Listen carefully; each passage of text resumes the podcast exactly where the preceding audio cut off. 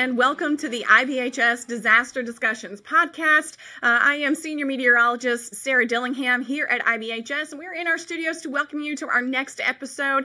I want to thank everybody for joining us today. Uh, you might notice we've had that smiling face of Armand Brody here with us for almost the last year now, but um, we've uh, had Armand move on to uh, his next career journey. So while we will miss his uh, wonderful storytelling uh, and his boisterous voice here on the microphone, we very much wish him well and know that we're going to still keep him close here in the IBHS families. He cares very much about our mission. So I uh, just want to give him a little nod there and thank him for all the great work that he's done with us. Uh, I hope that you'll put up with me on the microphone for a little bit over the next hour or so as we have this discussion. Um, I do have two guests who are going to join me today. Uh, if you're familiar with IBHS at all, you've probably seen these guys before. Uh, the first one is Dr. Ian Giammanco. He is our lead research meteorologist here at IBHS. And there also you'll see Mr. Steve Hawks. He is our director of wildfire policy. Guys, thank you so much for joining me today. Thanks for having us. Yeah, great to be back, Sarah.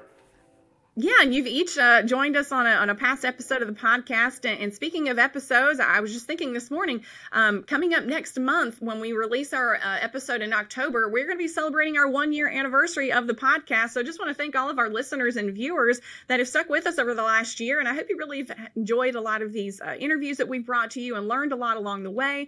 Uh, please continue to to view those podcasts and um, and share your thoughts. We want to hear from you. What what other things are we not talking about that you really want to hear about? Here from our IBHS scientists and from those in the various industries from insurance to construction, engineering, and you know, whatever else we can think of that has to do with uh, the perils of Mother Nature. So, was you might remember from a couple episodes back, we uh, basically brought in a new uh, type of episode. We wanted to call this the On the Radar podcast series. And this is kind of a special edition that we're going to be doing from time to time when there are timely events that really we want to give you an inside look into some of the discussions that are happening here inside of IBHS with our researchers and staff members to um, to gain, gain some insights and understand what's happening in our world. One unfortunate event that we're going to have to talk about is the Lahaina wildfire that devastated those communities um, just a couple weeks ago. Um, this was a very destructive fire. Um, we now in uh, over 115 confirmed fatalities. So, um, guys, we've seen these types of, unfortunately, we've seen these types of large conflagrations in the past. And it's one of those, I think, for me and maybe a lot of other people, when you think about Hawaii, you think about this lush tropical landscape, and the first thing that comes to your mind actually might be a hurricane. It at least is for me. Um, but I'm just curious. I, I, sort of wanted to get your perceptions really quickly as as this all was unfolding. Kind of what what were you thinking? And, and Steve, you're a, a, resident fire expert. You spent a, a career uh, fighting fires, working with Cal Fire, and and now we just kind of want to hear what your perspective was on that.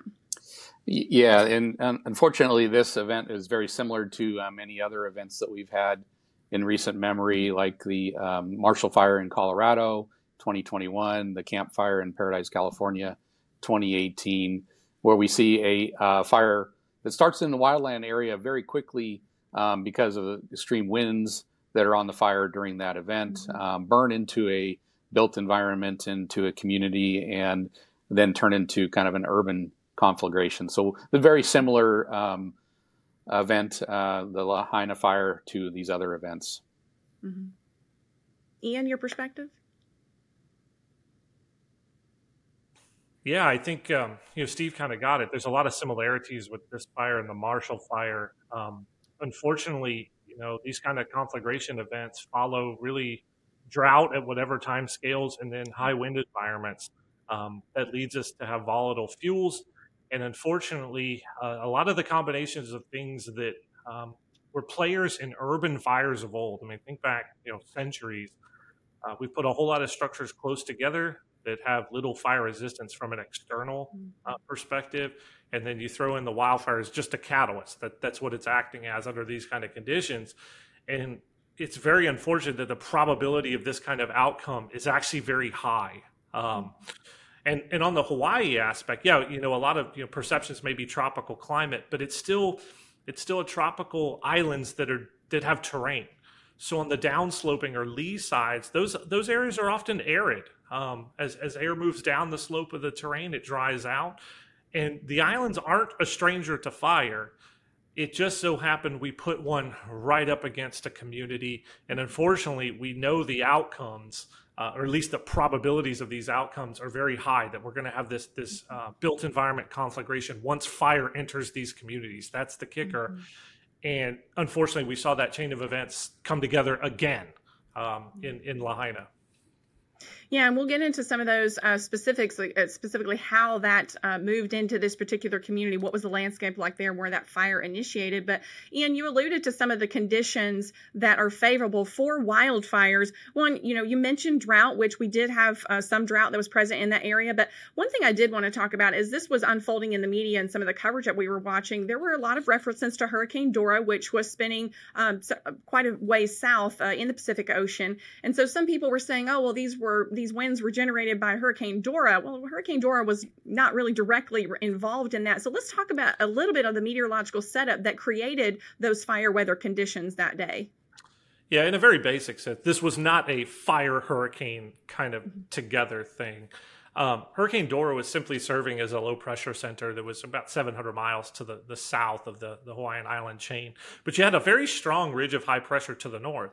All that did was induce a, a stronger than normal pressure gradient um, that helped enhance the easterly trade winds that are there this time of year regularly. Uh, tropical climates are dominated by the trade winds.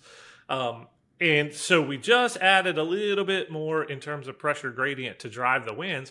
And of course, from that direction, air is going to go flow up the, the, the, dormant volcanoes and then down the other side toward Lahaina as air moves down the slope, just like the Marshall Fire east of the Rockies. Or if you think about Santa Ana Diablo wind events in California, it's going to dry out and accelerate and you put fire into that environment that's already has a, a drought and this is the chain that that now it, it feels inevitable.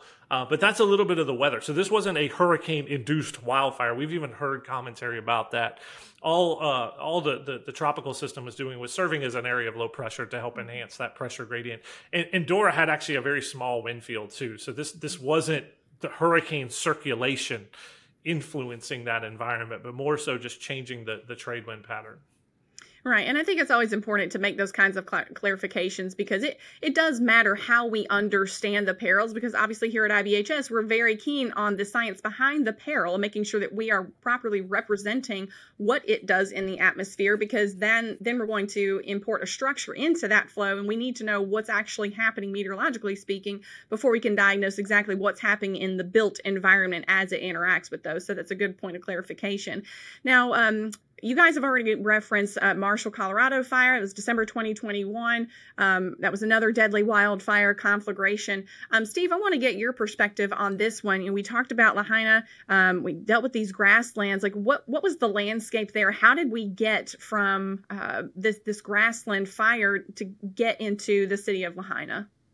Yeah. So the um, uh, community of Lahaina was surrounded by uh, grassland areas. Uh, and typically we see fires start, um, with possibly the exception of being lightning fire, but start in fine fuels like uh, grass, leaf litter, um, pine needles, duff, things like that. So that's where fire starts. And then um, it can burn really quickly in grass fire. Um, fire will burn faster in grasslands than it will through brush or timber areas. And with those winds that were there on Lahaina, um, uh, blowing through Lahaina that day, those winds, along with that volatile fuel of the grassland areas, pushed that fire, um, which started pretty close to Lahaina, into the town uh, very quickly. And so um, once it got into the town, then it just spread um, through the, the three main vectors that we see um, from home to home. And those vectors being um, embers are one of the primary reasons of uh, fire transmission from the wildland fire to a, a structure. And that can occur either directly where the ember lands on the structure itself on a vulnerable component and ignites that component, or enters the home through an opening such as a vent and, um, and ignites a component on the inside of the house. So uh, those are the direct transmissions, or embers can indirectly ignite a structure by landing um, usually in that five feet surrounding the structure um, and igniting flammable material in that five feet which puts fire directly at the side of the structure and allows that fire to um, transfer from the other two modes, which are uh, direct uh, flame contact or radiant heat exposure uh, to the house. So um, we see about 90% of home destruction is directly attributed uh, to ember exposure. And, um, you know, unfortunately, once a house starts on fire, there's about a 90 uh, to 95% chance that it will be completely destroyed unless there's uh, fire department intervention. Yeah, and Steve, I'm so glad that you touched on the three methods of ignition because, you know, I I think that um, I know and before I started IBHS, I, I spent a, a, career more than a decade in broadcast meteorology, and I thought I knew how wildfires spread. But then you get to a place like IBHS where you can see the science behind, and you see all the different ways that fire can spread.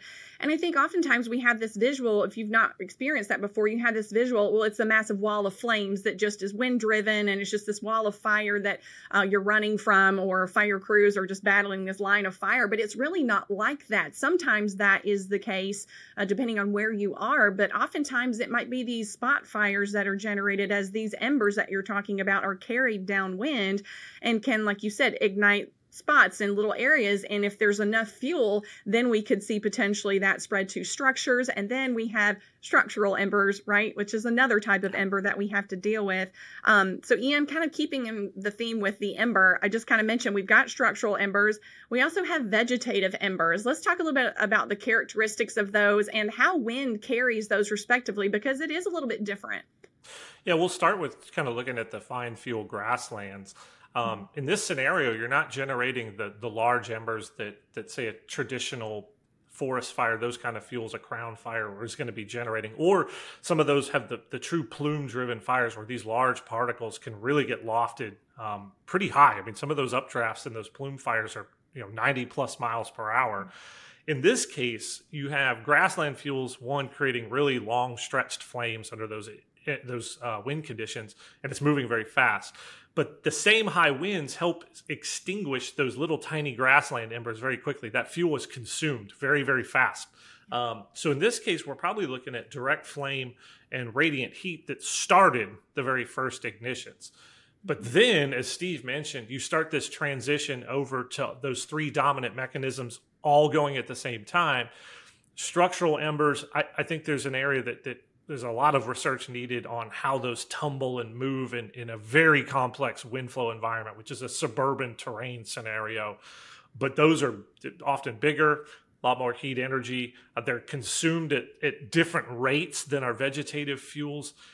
And they're just, all of it's just getting pushed along by the wind flow. And what's downwind, right? Homes, businesses, and the fuels that surround them. Not to mention they're getting propelled it, it's just a recipe for this this this catastrophe to unfold. And mm-hmm. and I think that's kind of the chain events that we saw here with Lahaina, which actually mimics the Marshall Fire um, pretty well from a bulk scenario perspective. Yeah, yeah, that's right. And then I, I kind of wish we have these. Uh, wish I had one of these with me right now. We have these 3D printed embers, and they can they can be about yay big. Um, so they can be uh, pretty large pieces of debris that that get lofted and then can carry that fire. And it's just basically a match waiting to to light and uh, light something that it sits on. So yeah, and so we've talked about kind of the concert of all these three playing together and how volatile of an environment that creates. So I'm glad that we've kind of set the stage on the weather conditions for the day how fire can spread through the community and how it has spread through this community, at least based on our analysis thus far.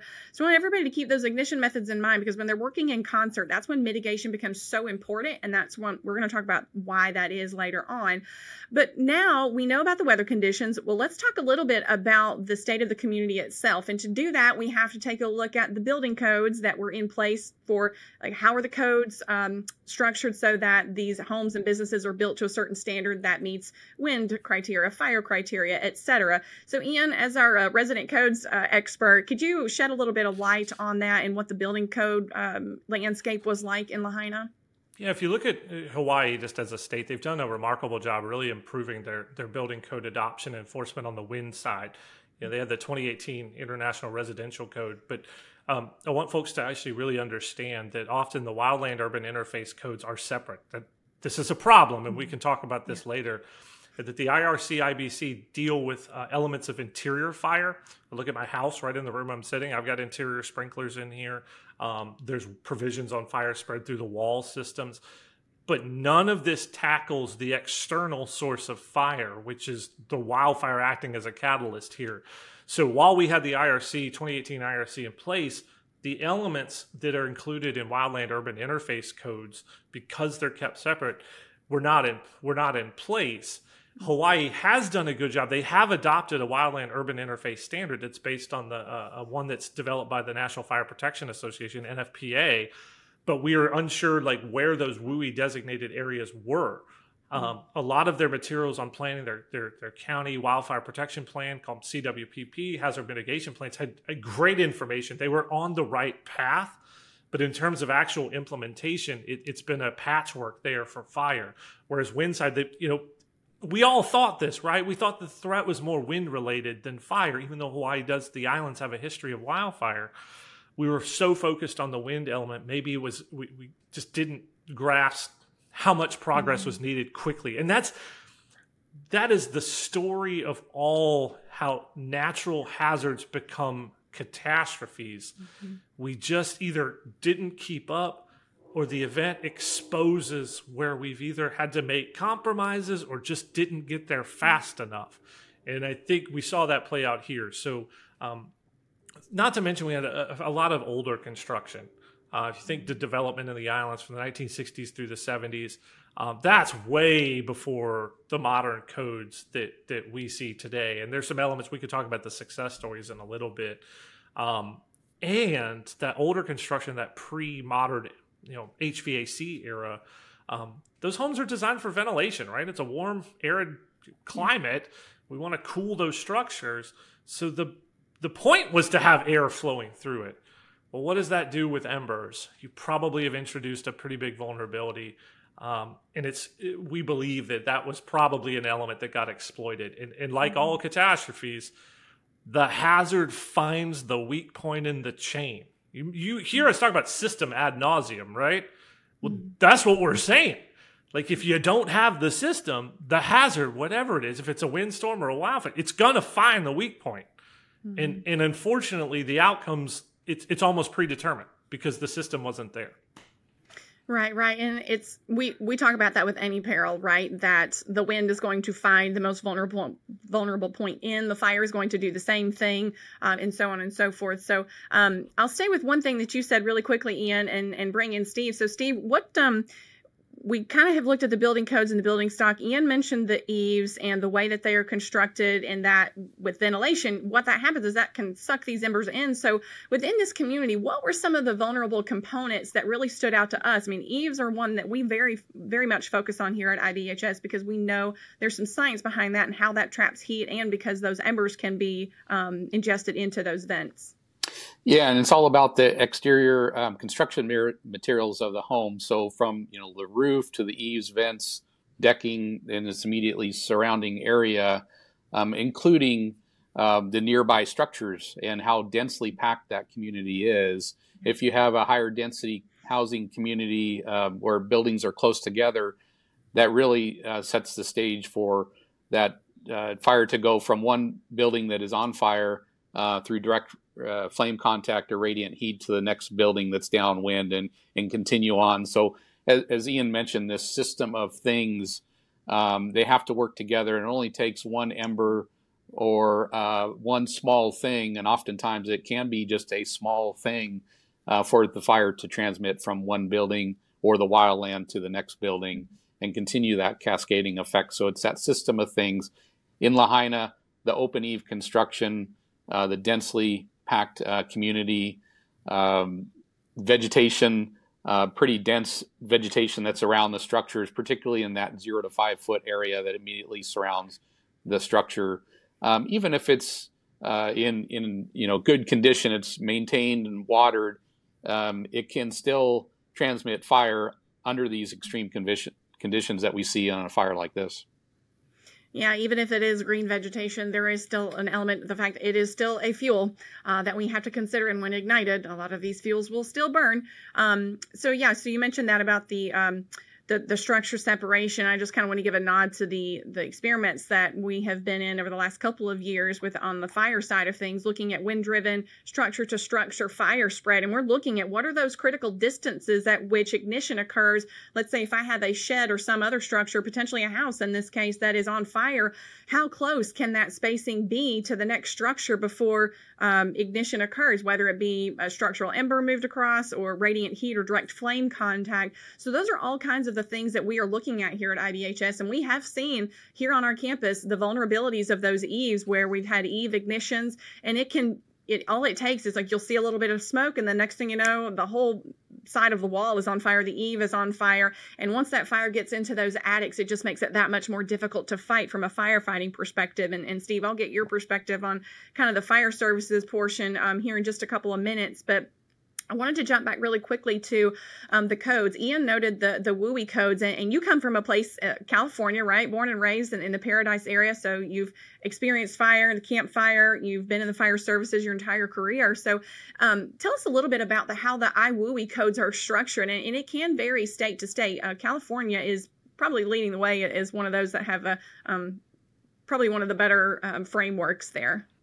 Yeah, in California, we have the California Building Code, Chapter 7A, um, and nationally, we have the um, ICC uh, IWUI code. We also have NFPA codes, and some uh, jurisdictions throughout the country have uh, various versions of those WUI codes.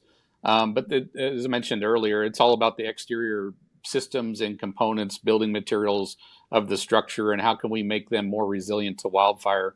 Um, and again, everything from the roof to the ground, uh, decks, and immediately surrounding areas.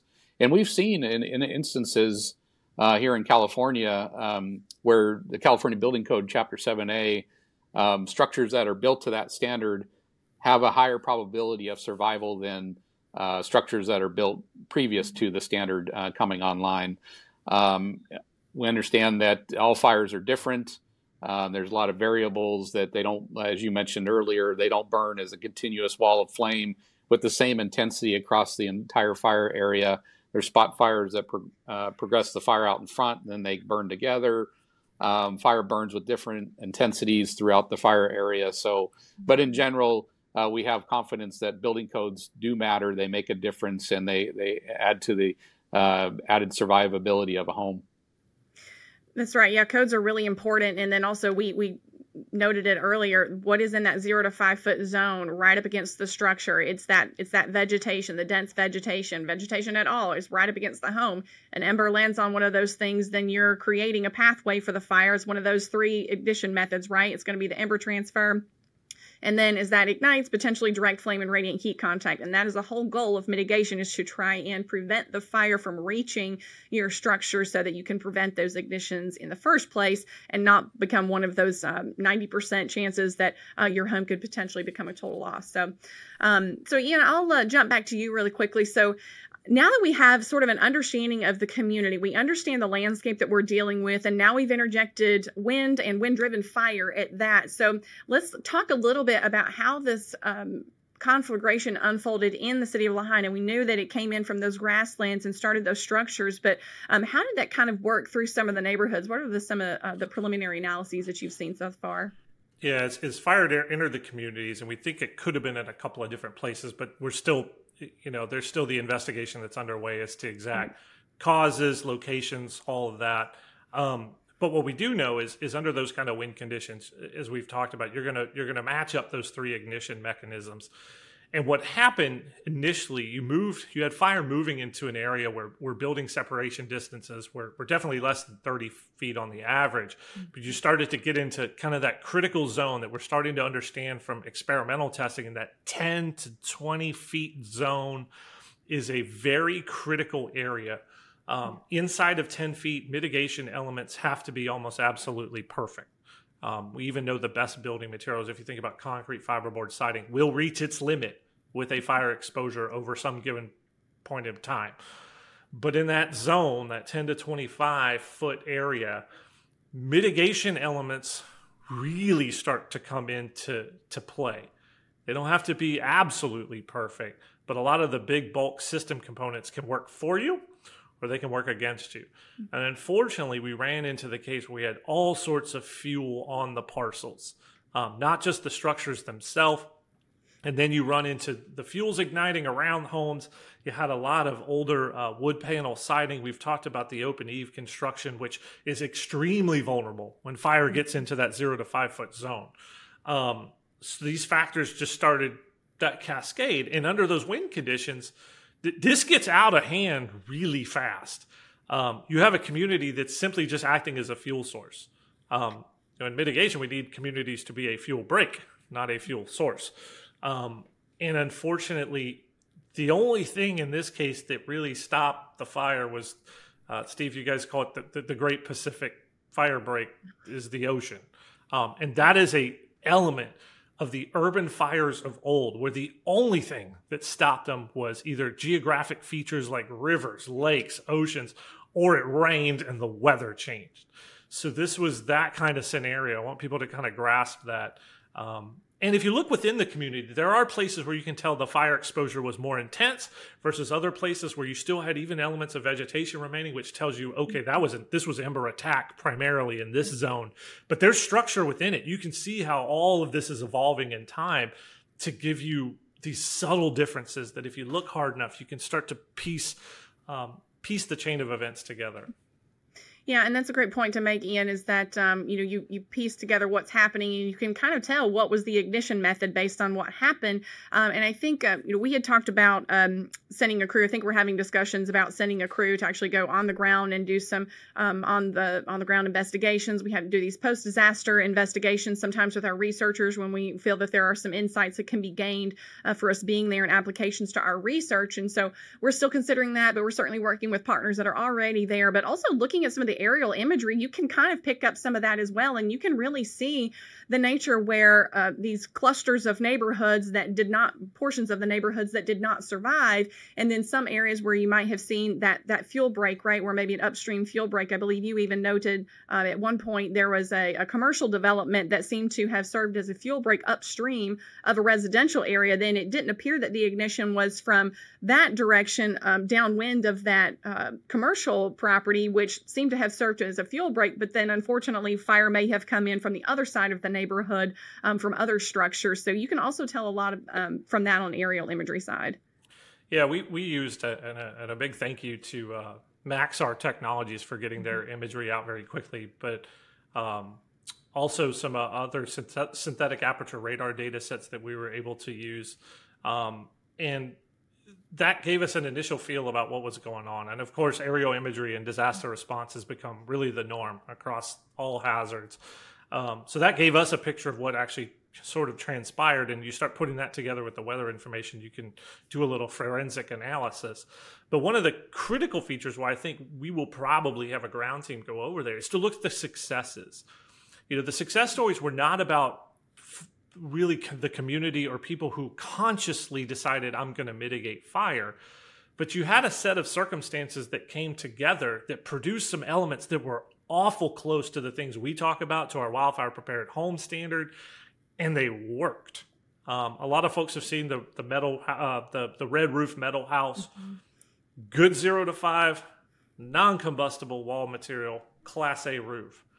Three of the four critical actions that we talk about that are the start and uh, building spacing so they're not dealing with more ember attack the whole community we had a community success mm-hmm. a modern built community that had less mature vegetation but also it had modern hvac and venting it had um, good zero to five just because it didn't have as much mature vegetation non-combustible wall material class a roof they got probably three and a half of the four critical elements. The fourth being the vents that Steve talked mm-hmm. about in mm-hmm. protecting those vents. And some of those wind elements that that, that we use in, in attic ventilation now are actually pretty good at ember defense, especially the, the Miami Dade wind driven rain um, specific vents that are used off ridge and ridge vents are really good at this. So there's kind of an overlap there. So our biggest focus on the ground will be looking at the success stories and can we actually document a lot more about those structures than what we can see from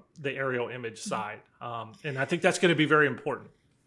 Yeah, and Ian, you and I have kind of talked about this every time we have, uh, you know, uh, like I said, come from a broadcast meteorology uh, industry, uh, spent nine years with the Weather Channel. We cover disasters, and what we do, we we send people out in the field, and we want to document the damage that has occurred. We are looking for um, these survival stories of these. We're trying to tell these people stories, right, of like what it is like for them on the ground, what this experience was like for them. Um, but at the same time, we we don't always get to see those success stories and that's where the learning comes from we can certainly learn from the bad parts of the of the disaster and we should but we also should see places where there were success stories where it wasn't just luck that you know a tornado moved through and oh it just skipped over that house. Well what we know about tornadoes and what we also know about the building environment and building codes and how those components are connected on a structure, that's going to determine potentially the survivability. It's not always just a matter of luck. And and Steve, I want to bring you in here because as I mentioned, you had that long-standing career in the fire services and, and you've been involved in some of these uh, post-event investigations. So as you're kind of coming through and Ian referenced some of the field crews that we'll be sending out what are you guys doing and how are you trying to determine um, these luck cases versus the actually good mitigation and kind of what's that experience like?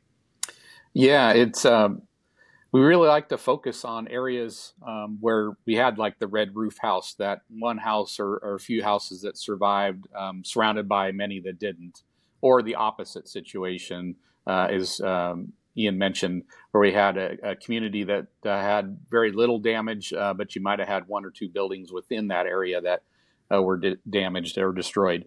And so, why did that occur? Um, you, you, know, it, the building meets the needs to meet the requirements for combustion in order for the fire to get on the building and be destroyed. And for whatever reason, those requirements for combustion weren't met. So, what cause those requirements not to be met. And uh, as Ian mentioned, the roof, all, all those things, vents, siding, that zero to five uh, foot zone immediately surrounding the house with no vegetation, nothing combustible in that zone is so critical.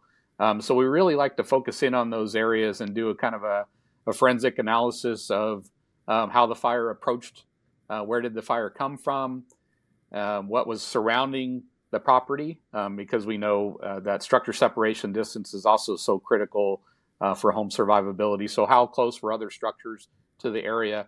What was also on the property? Fences, other um, you know outbuildings, uh, RVs, boats, the things that could have caught fire and can then spread that fire to the main residence. Um, and then also obviously looking at the structure itself and what were the building components and materials that you know prevented that structure from catching fire. And and we've seen on many instances where things that we've um, tested in the laboratory environment at, uh, the research center, uh, we've seen those things play out in the field, uh, where what we've uh, developed from science has happened in, in the field. So we're able to verify that our science is sound from a field perspective. We also learn things in the field environment in these post-fire analysis where we see something and then we can take that back to the research center and, and test that item and, and then see why from a, a scientific perspective that thing is is occurring and why that is helping to transmit the fire to that structure.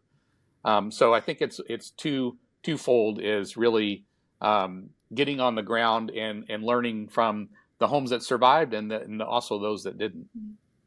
Yeah, and that's one of the um, the great things about um, having the research center here is that these things that we observe in the laboratory and then observe them in the field and things that we learn from the field that we can then bring back into the laboratory. It's this circular um, knowledge chain essentially that we can kind of build out here and learn from each of those. And we can do that in a repeatable sense too. I mean, out here we're we're igniting uh, we're igniting wood sheds at varying distances over and over again with the same structure. We're measuring it. We're trying to look at heat fluxes and all these different types of data there. So um, that's one nice thing we can do here is that repeatability to try and understand the science behind what's really really happening here. Um, and so I also want to note that there were just under 2,700 structures roughly that were destroyed in this fire. So, Steve, when you think about um, the scale of these kinds of events, when you're having to come through, you know, structure by structure, neighborhood by neighborhood, and and look at these kinds of elements. I mean, if you've got an area that's completely burned. I mean, I'm not. It's difficult to try and gain some, but you, as you said, you try to gain some knowledge of that. Uh, but that does take time, and so it could be several months, if not longer, before we see uh, maybe an initial report come out about some of the findings as to what uh, took place in this fire. Yeah, for sure. I mean, uh, the the size of the fire was about 2,200 acres, um, including the uh, Lahaina town, and um, so from a you know perspective of some other fires that we've seen, um, the Marshall Fire, the Camp Fire, it's a much smaller fire, but uh, still the the size of the destruction within the town um, was significant. And so combing through all that uh, takes a lot of time, and you want to you know make sure you take enough time to to be able to accurately um, determine what you know the modes of transportation of the fire through the community from structure to structure were, um, so that we can um, make improvements to codes um, and, and and hopefully you know prevent uh, similar disasters from occurring in the future. Yeah, um, Ian, anything you want to add to that uh, portion of the conversation? Yeah, I th- you know, um, we can learn a lot just by looking. Is is mm-hmm. one of the, the big phrases I always like to yeah. to throw out there. Um, but in this case, we we had a very unique event. Um, there was terrain, you know, that there was slope down to the ocean, but in generally it was, it was rather homogeneous. So this is kind of an ideal case. And we also know from a, a the fire response element is very it's just limited somewhat by even by geography in the, the Hawaiian mm-hmm. island chain. So response can get overwhelmed in the best of circumstances. And in this case, you you see what happens when a fire just simply has it, it can just run through a community. A little perspective, Lahaina, this fire will come in at about the seventh most damaging from a structures consumed perspective. It's actually very similar in numbers to the Gatlinburg, the Chimney Tops 2 fire um, on the, the eastern slope of the Appalachians. Um, but in Lahaina, that was almost three quarters of the whole community. Um, that really puts it into kind of perspective of how bad this can get. Um, and if you think about how bad, well, we can't, we can't have. I'm trying to say what we need is the community to help slow fire spread, because mm-hmm. until we can do that, you start to think about i look at santa rosa california as one of those disasters waiting to happen you can start thinking about communities even in the, the eastern us um, that butt up against um, terrain and, and forest areas and the flash drought elements the denver metro we saw it play out in the marshall fire i mean think about mm-hmm. that entire corridor from fort collins all the way to colorado springs our communities that butt up against these wildlands are going to have to start acting at a minimum to just slow fire progress. Mm-hmm. Um, and then at the end is to be a fuel break.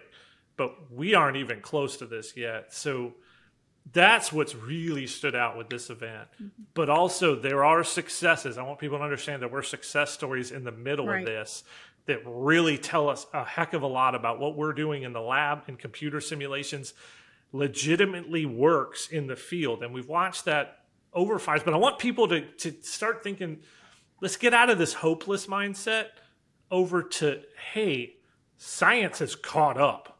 Mm-hmm. We can do something about this. So I think that's one of the takeaways here.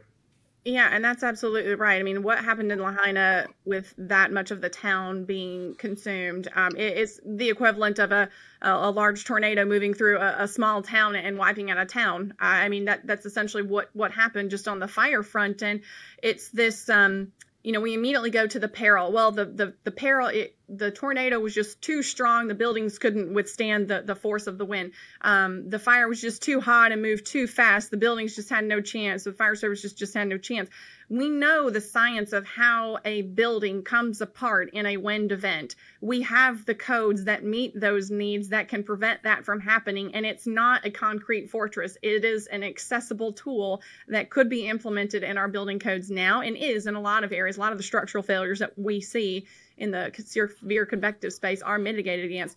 The same is true for fire. We know the actions that can work. Is it hard to incorporate? Absolutely, because you are trying to change an entire train of thought that has really gone through decades, right? And it's changing perceptions. And while we can talk about the science, and I'm kind of straying off my plan here a little bit, but I think we, it's important to know, like, while we can talk about the science, it is important to remember that there are people ingesting the science and there's people that are making decisions then there are people that are taking in that information and deciding what to do with it so i think that's another um, aspect of research that needs to be looked into is like what are some of the behavioral things that um, people look at and whether uh, the sentimental value of wanting to remove landscaping um, out of their first five feet of their home um, but I'll kind of get some comments from both of you on that. Um, Steve, I'll start with you really quickly because you brought up the uh, the home ignition zone a few times, and you're from California. I mean, the, and, and everybody knows that when you get a new home, it's like you want your vegetation and everything to look nice around the home, but it's a perception that understands that that's actually a risk for you. Yeah, for sure. And we we've uh, been able to determine, you know, research in our laboratory that that zero to five foot zone that immediately surrounds the house including attached structures like decks and pergolas and things. That is the most critical uh, zone for defensible space. And so that zone really needs to be non-combustible, nothing flammable in that area. As we mentioned, you know, the, the modes of transportation of getting the fire from the wildlands to the structure. Um, defensible space really looks at the, the last two, the direct flame contact and the radiant heat. And so removing anything uh, within that five feet where embers can come in, ignite a fire right up against the house is never a good thing to have a fire right at the house. You're just setting yourself up to allow that fire to transfer uh, through direct uh, flame contact or radiant heat to a vulnerable component of the structure. And so uh, having that zone zero, just non combustible, really tight, um, is so critical. Yeah, and I think too, um, and Ian, really quickly, I'll get your thoughts on on the comments I made about the uh, the, the, public perception of, and change and enacting that change. Yeah, it, you know, one of the things that it's that home ignition zone part that we already seemingly run up against a lot of just human elements and belief systems here. I I certainly understand that the exterior of, of, of one's home makes it feel like a home, right? Like you guys know me. I love my grass. I, I was a baseball player. I love ball fields. I love the beautiful grass of ball fields. And I don't get to work on ball fields anymore, but I have my my yard. Um, I get that. So the the ways we can short circuit through those belief systems, and it's a working. It's kind of a stair step thing. There's a few ways. One, experience an event directly. Two, have a close call. But three, there's your your social sphere when your neighbor does things. Mm-hmm. The communication between neighbors gets further than me, scientists, saying, make your zero to five foot zone non combustible. Um, we can show videos in the lab that illustrates this, but a lot of folks will still mm-hmm. just tell you that's a science experiment. Yeah. That's not the real world. Well, we can mirror the real world pretty good, mm-hmm. and we've got some cases that show how this happens. But until you start getting those early adopter folks who really can take this, and other than experiencing an event. So if you ever talk to somebody who's experienced an event, their whole perception changes almost immediately at all mitigation. Um, but we have a lot of folks, we don't want you to have to experience an event to change your mind. Mm-hmm. We want you to understand that what we're telling you does work, but we also understand where you're coming from. So, yes, this is a process. Um, but that social network of your community plays a really big role in, in adopting any of these steps. Now, the place where you can pull out the, you call it the bazooka or the boulder, whatever, codes, which is a policy decision that can yeah. take and go. Let, we'll use a couple wind examples here, and I don't want to be a little long winded. Florida, after Hurricane Andrew, they took that out, fired it, the Florida Building Code. They're like, okay, we're going to do this directly. That's what we're going to do. Coastal Alabama did the fortified approach, which was the voluntary program. Wildfire Prepared mm-hmm. Home is based on that model, the voluntary program, and it just right. takes a little bit longer to climb up the mountain. Um, but it probably was met with with a much more smoother process in terms of the pushback and all that. So you have a couple of pathways there. You got to decide. You're going to have to take one. I think if we don't, we're going to sit here watching this scenario just keep going. Um, we need to pick a path, and communities or states or whomever can pick which one they want to take, which is the codification right off the bat. Let's just rip the band aid off and go. Or go the voluntary route, put in the proper nudge factors, which includes everything from grants to insurance incentives, endorsements to just simple outreach, education, and awareness. That mountain, you can get up the mountain the same way. Might take a little longer, but in general, it's a little more smoother, less contentious. Uh, but that's what we're left with. I, I just don't think we can sit here standing in the fork of the road and just keep looking around. Um, we are at that point in time that if we don't pick a path, this is just going to keep happening. Right. And, you know, we talk about that in, in regards to building codes, right? I mean, let's say that, let's say in the building code and the fire code space, we got everything we wanted today, right now. We passed it tomorrow, and everything else from that point on is going to be built like it should. We are a generation away from seeing that in, a, in the built environment make a meaningful difference at scale, right? It's to, to say that if we have these big, these isolated wildfire events that are large community impacts, but in the grand scheme of the United States, it's a small area. Same thing with large tornadoes, right? Or even low end medium tornadoes and the damage path that we see and things that we can mitigate against. But that doesn't mean that the, the that that just isn't that much more important to understand that when these kinds of things happen that we learn from them and that we can educate those people who are enacting the mitigations themselves on the on the parcel and home level business level and the policymakers as well so that those people that are making those decisions for you that you select and put into office to make these kinds of decisions for you that they are making informed decisions that aren't going to negatively impact you 20 years down the road when something else happens again. And it's just this repeat this cycle of disaster that we strive so much for here at IBHS to break that chain right? We we don't want to see that to where we're not building right? Because when we and i'm kind of jumping towards what i wanted to end on but from the rebuilding perspective we need to be asking those questions now. Yes we want to rebuild. Yes as a community we will come together and to do that. But we need to be asking how are we going to build back? The old way wasn't sufficient. We've got to be better for the next time. How can we better be better for the next time i think is really what we need to ask yeah, I, I, I want to make a point too. So one of the one of the roadblocks that f- we face in the wildfire arena, we've long kept our wildland urban interface codes as a separate piece. That there are special places that that it can be adopted and applied. We have a sort of similarity on the wind side. There's the wind hurricane prone coast, the windborne debris region, but it's still baked in general into the International Residential Code, International Building Code what we've seen looking across the whole landscape, and, and I'll take California and Utah aside because they have their own statewide programs that are wonderful. Um, having these separate has made it very easy for people to put their head in the sand or put the blindfold on. Oh, it's separate. I, am I'm going to ignore that. It's not in the IRC, not in the IBC. I can just ignore that. We can't do that. And, and I think ultimately 20 30 years from now that this may be beyond even you know all three of our careers here. This stuff's got to get into the irc so it, it becomes harder to, for mm-hmm. folks to really ignore and exclude it. Um, but right now it's way too easy for that to be done. Um, and the use of codes in the wildfire space is very much like a think of it like a quilt with a bunch of holes that moths chewed in it or something like that, mm-hmm. where you have some pieces and parts, little local jurisdictions that have done great, um, but there's a big chunk of holes um, sitting mm-hmm. in it. So it is more complex than than the other hazards in that respect, but we can make the same kind of progress. I think it's just like I said, I, am not even sure now that I sit here and think about it, the fork in the road is actually the right analogy. We can actually use both mm-hmm. paths, right? Codes yeah. will set us up for the communities of tomorrow, and we can use the voluntary efforts and those kind of nudge factors to help deal with the retrofit problem.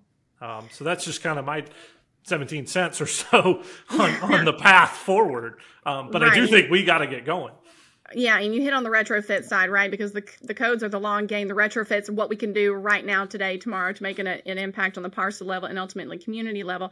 And Steve, really quickly, I want to I want to let you uh, speak on this at all. I mean, if you have any comments on that, you know, please share them. But then I also wanted to kind of get your perspective. Uh, when you were at Cal Fire, you were very much involved on, on the community level, trying to help develop those programs. You know, Ian earlier, and you guys, I think both mentioned the um, the Community Wildfire Protection Plan, the CWPP, that that is in place in a lot of these uh, communities that are threatened by fire. So one, one, get your thoughts on everything that we just said because it was a lot, and then two, kind of your uh, viewpoints there on on attacking this at the community level. Yeah, uh, just for the codes, I think uh, Ian's right on uh, with we have to get codes in place to address the new newly built community and going forward. Then we have to have programs in place to address the already existing uh, built community.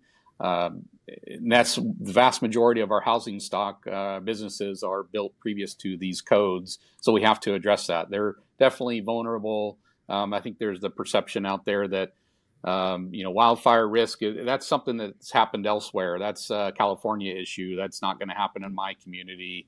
Um, and and uh, you know we've seen this uh, fire in Lahaina. If it's if it's not a wake up call, it should be um, because this can happen anywhere where you put you know drought conditions windy conditions alignment of uh, dry fuels and these windy conditions in the built environment uh, together uh, this type of event can unfold. Uh, we're seeing it uh, you know elsewhere right now in canada in greece across the globe. Um, so uh, this is an all of us issue and so that gets to the community piece. Um, so it's everybody working together to make a community more resilient. So, getting the building code in place, having a retrofit program to deal with the existing building um, structures, uh, defensible space, making sure that the, the, you know your property has the good clearance uh, that it needs to prevent that direct flame and radiant heat exposure to the structure and allow firefighters to get in there and defend those structures. Um, and then you know, the other components of the community is uh, access and egress, allowing people to get out of the community in a timely and, and safe manner. Um, mm-hmm. And then firefighters have good access into the community. We've seen in a number of uh, instances, Lahaina being one of them, Paradise uh, Camp Fire, where uh, a large portion of the community is impacted uh, virtually simultaneously and uh, makes it difficult uh, for the community wide to evacuate. Um, it, road systems just typically aren't built to um, handle that t- amount of traffic in uh, that short amount of time. Mm-hmm. And then when you put fire in the area, um, fire can impinge on upon the roadways, blocking the, the exit of the traffic from the community. Uh, trees can fall over because they were impacted by the fire power lines can fall in the roadway and block you know mm-hmm. exit and access to the the, the community. Um, so having a good you know road system that's hardened um, so that we have good ingress and egress uh, from the community. Per, these plans in place, uh, community wildfire protection plans. In California, we have the safety element of the general plan. Um, and local hazard mitigation plans. Having these plans all aligned uh, so that the community can be more resilient as they implement projects to, you know, uh, put uh, fuel breaks around critical infrastructure um, on roadways, the primary ingress and egress routes, so that roadways can remain clear, so that traffic can get out. Um, it's a very complex um, system of things, just like uh, a home is a system of things that need to work together a community has a system of things that also needs to work together in order for the, the evacuation to occur, the firefighters to get in, the community to uh, continue to function as it needs to um, during the event and post event, and get people back in there, um, back to some sort of normalcy uh, as soon as possible. Right. Yeah. You want to try and re- one slow the spread, right? Reduce the impact so that you can come home faster when it is all over and hopefully have a home to come back to. And um, Steve, I wanted to ask you this earlier. And you kind of noted it here, um, the difficulty in the um, the fire services response in this particular case, because when we have these community plans, it is absolutely imperative that we have them, right?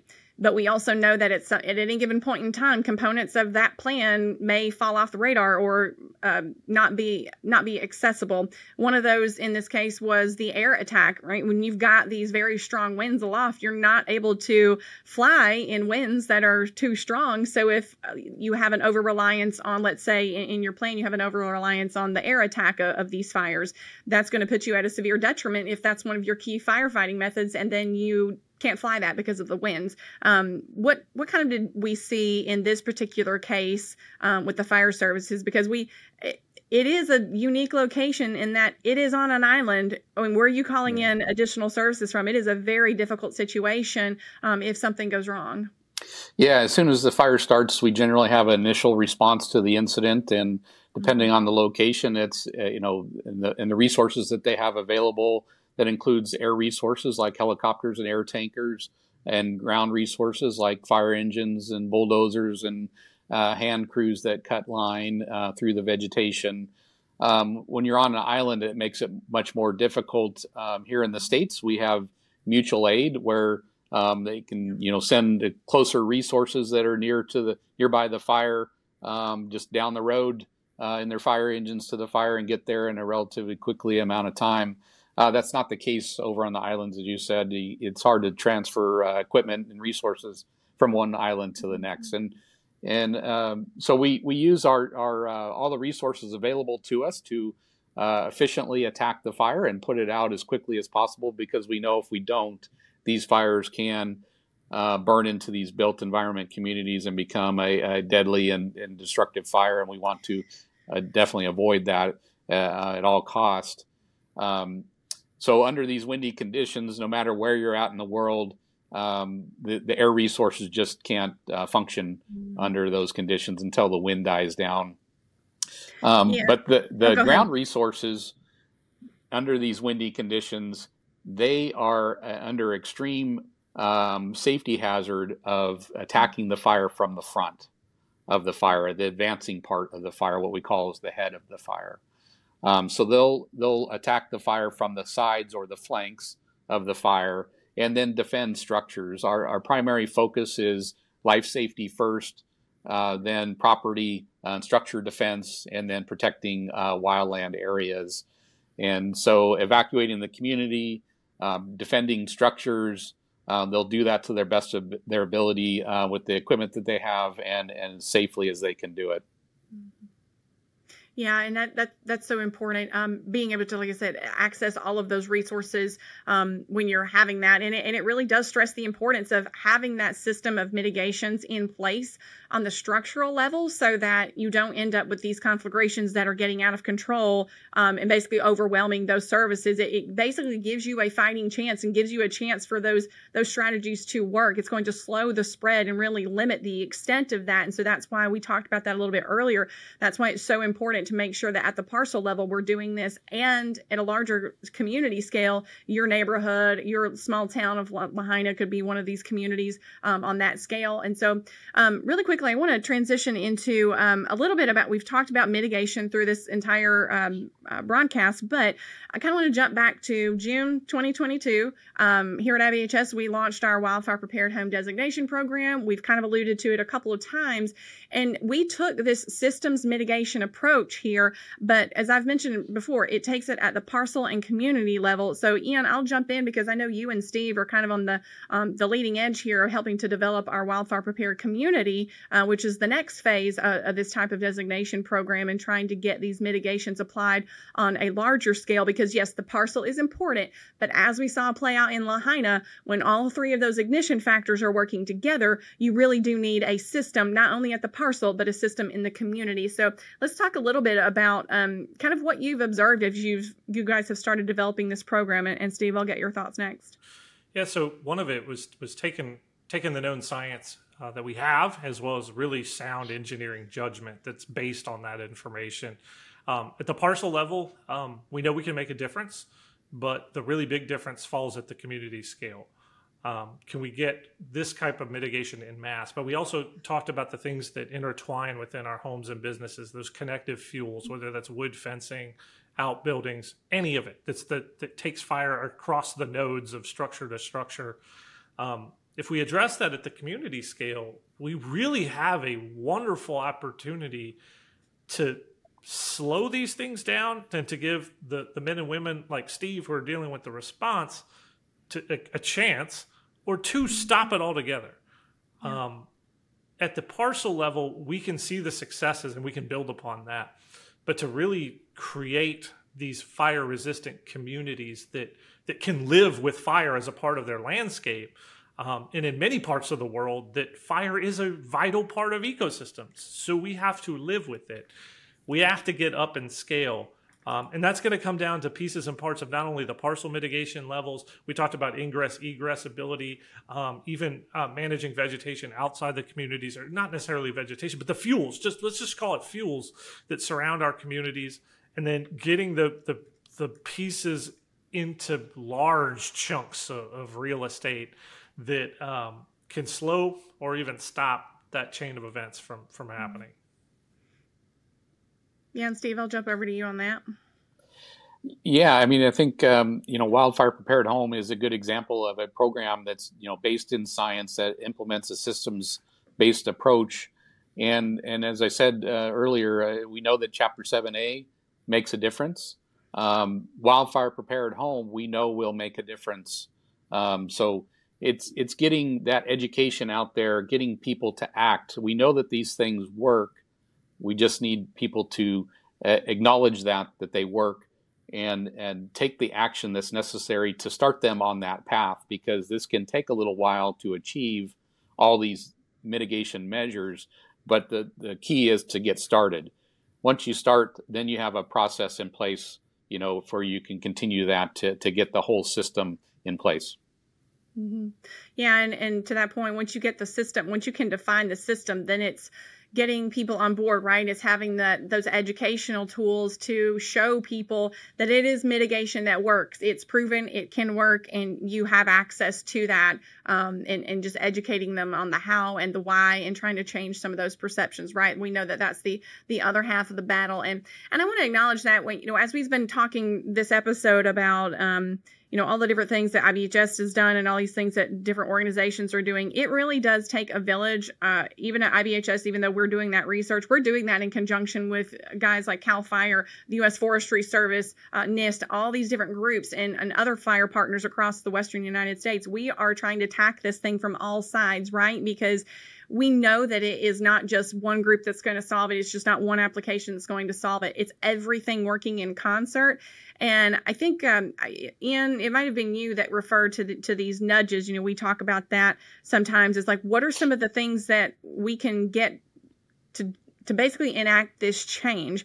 Um, I'll invoke a little bit of our, our, fortified program in Alabama, right? We've seen kind of this system um, that's really working together in concert. It's taking a little bit from policy, a little bit from building codes, a little bit from the research side, and then applying that. The insurance industry is involved in that. Let, let's talk about that just for a minute and how important that is. It's not just one person's responsibility or even ability to fix. Yeah, and, and in our insurance world, a lot of people will jump immediately to incentives well, incentives by mm-hmm. themselves have been proven they they won't work alone. Mm-hmm. They have to have other pieces and parts to that. Um, and a lot of that is it's going to be spinning up the grant programs in the right places and for the right things to get to that system that we need to achieve. So that's one step. Education and outreach can help. A lot of times, unfortunately, what really works in the outreach space is very local events, and that's resource intensive. Um, I wish all of us could be in 50,000 different places at the same time. Um, yeah, I, am sure folks at, at, local fire departments want to have the same impact in that same space, but you're you're limited, right? So trying to reach every person through those events is very hard. Um, but as we've seen with other things, if we can get the wagon going in the right direction, I'm going to use Commissioner Fowler from Alabama's line on, on the wind side. I really like it. If we can all start doing that, I think we can start to get the change happening. And I, I want to make a point after Lahaina. If you look across really the whole space, from media to science to engineers to all of it, for the first time, we're talking about the same language about how important zero to five is, the non combustible mm-hmm. walls. All of it is speaking, while the lingo might be subtly different, the themes are for the first time the same. And if we can just keep doing that, remarkably, when you repeat things, right, people eventually listen, um, and it will work. so there's those those elements too, and then there's financial elements too. I, I think about one of the biggest kind of in your face moments of how much risk you face is the price of your insurance. Mm. We had a homeowner in a survey, um, the focus group we did. This was a few years ago. Really had experienced fire close to their neighborhoods was actually shocked at how low the cost of their homeowners insurance was, knowing the hazard. People know the hazard.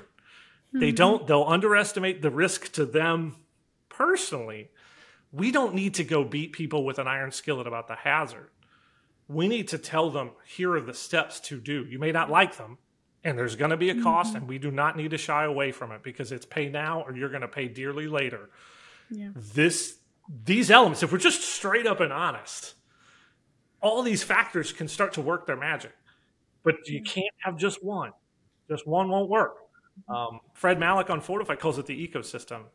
Yeah, mm-hmm. fancy word, but it is, right? It's a whole bunch of stuff all wrapped up together, pulling the wagon in the same way. So while I'm sitting here spouting cliches, it can work. It can work. But this is a problem I actually think, to be honest, is one of the most critical in our natural hazard space because we're going to see this built environment conflagration play out again and again yeah. and again. Um, I had friends dealing with fires in Southwest Louisiana. Yes, right. scared to expletive, expletive mm-hmm. of that unfolding, and it was mm-hmm. flash drought, volatile fuels, and just by enough effort kept fire out of some small communities. That this would have just played out again. Um, we need to go now in doing mm-hmm. something about this. Right.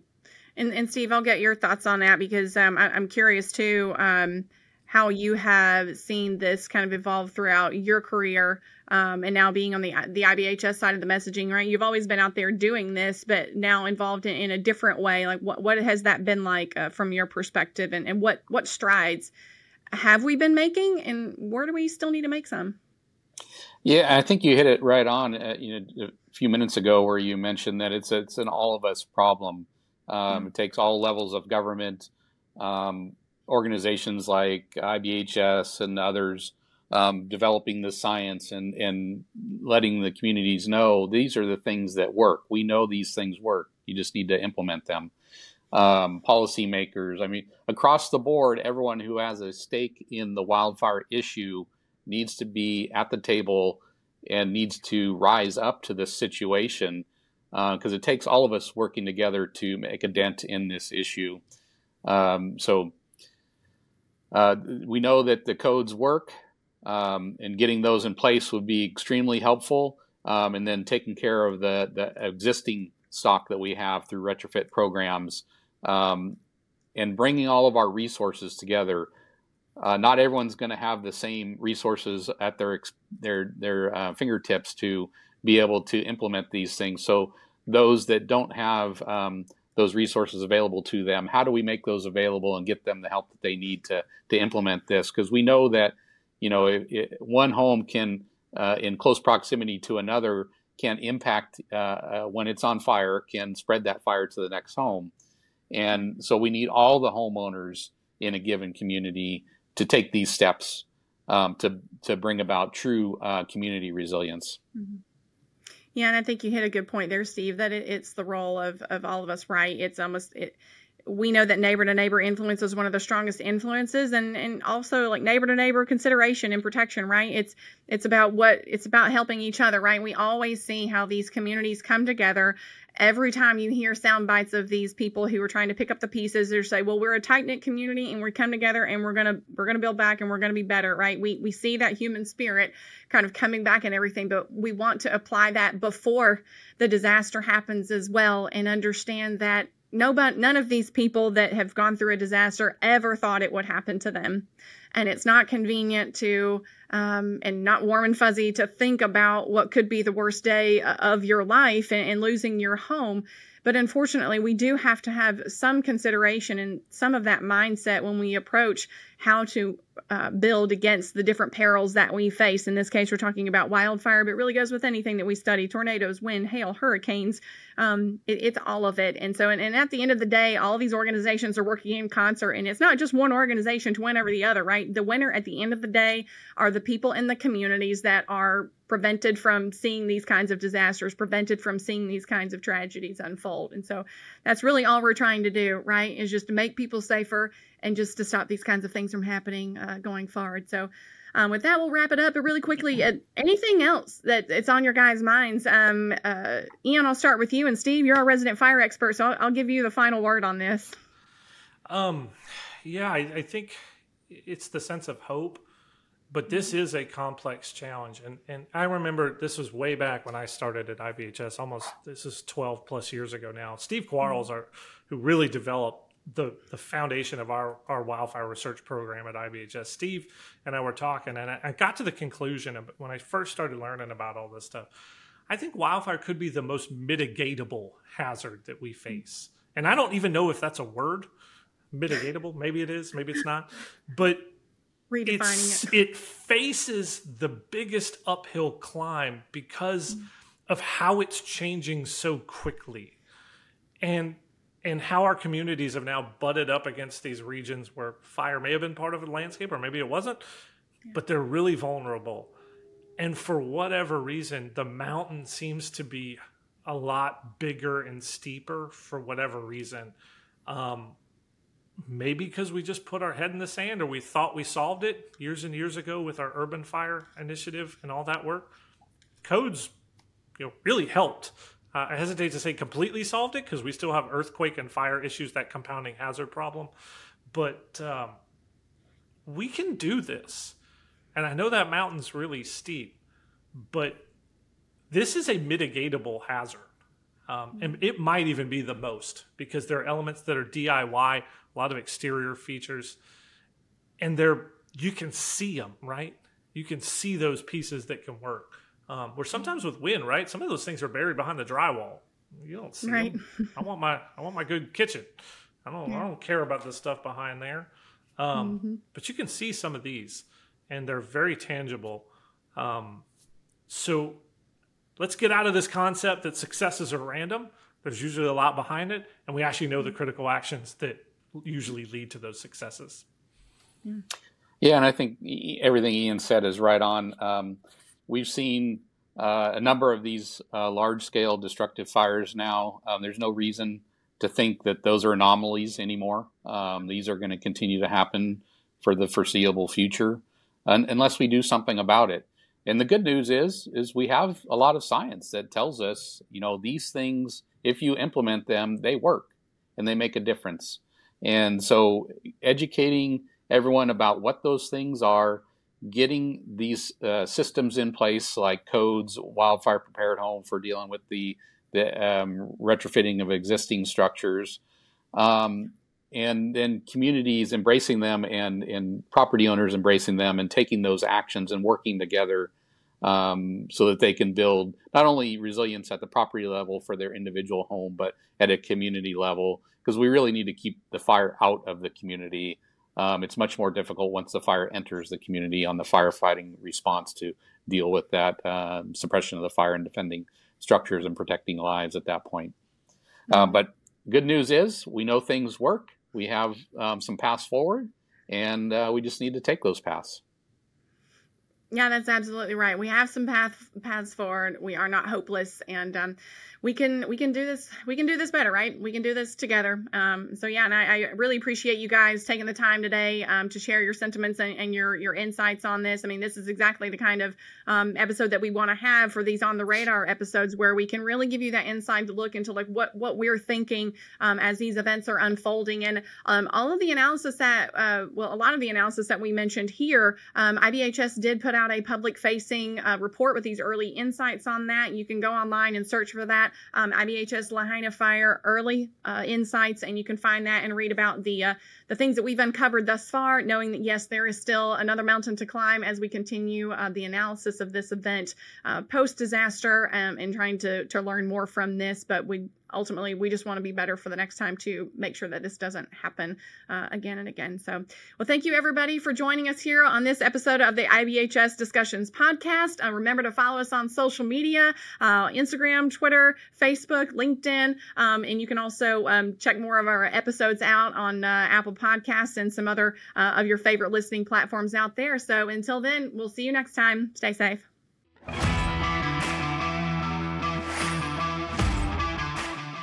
Thanks for listening to the Disaster Discussions podcast, an IBHS production.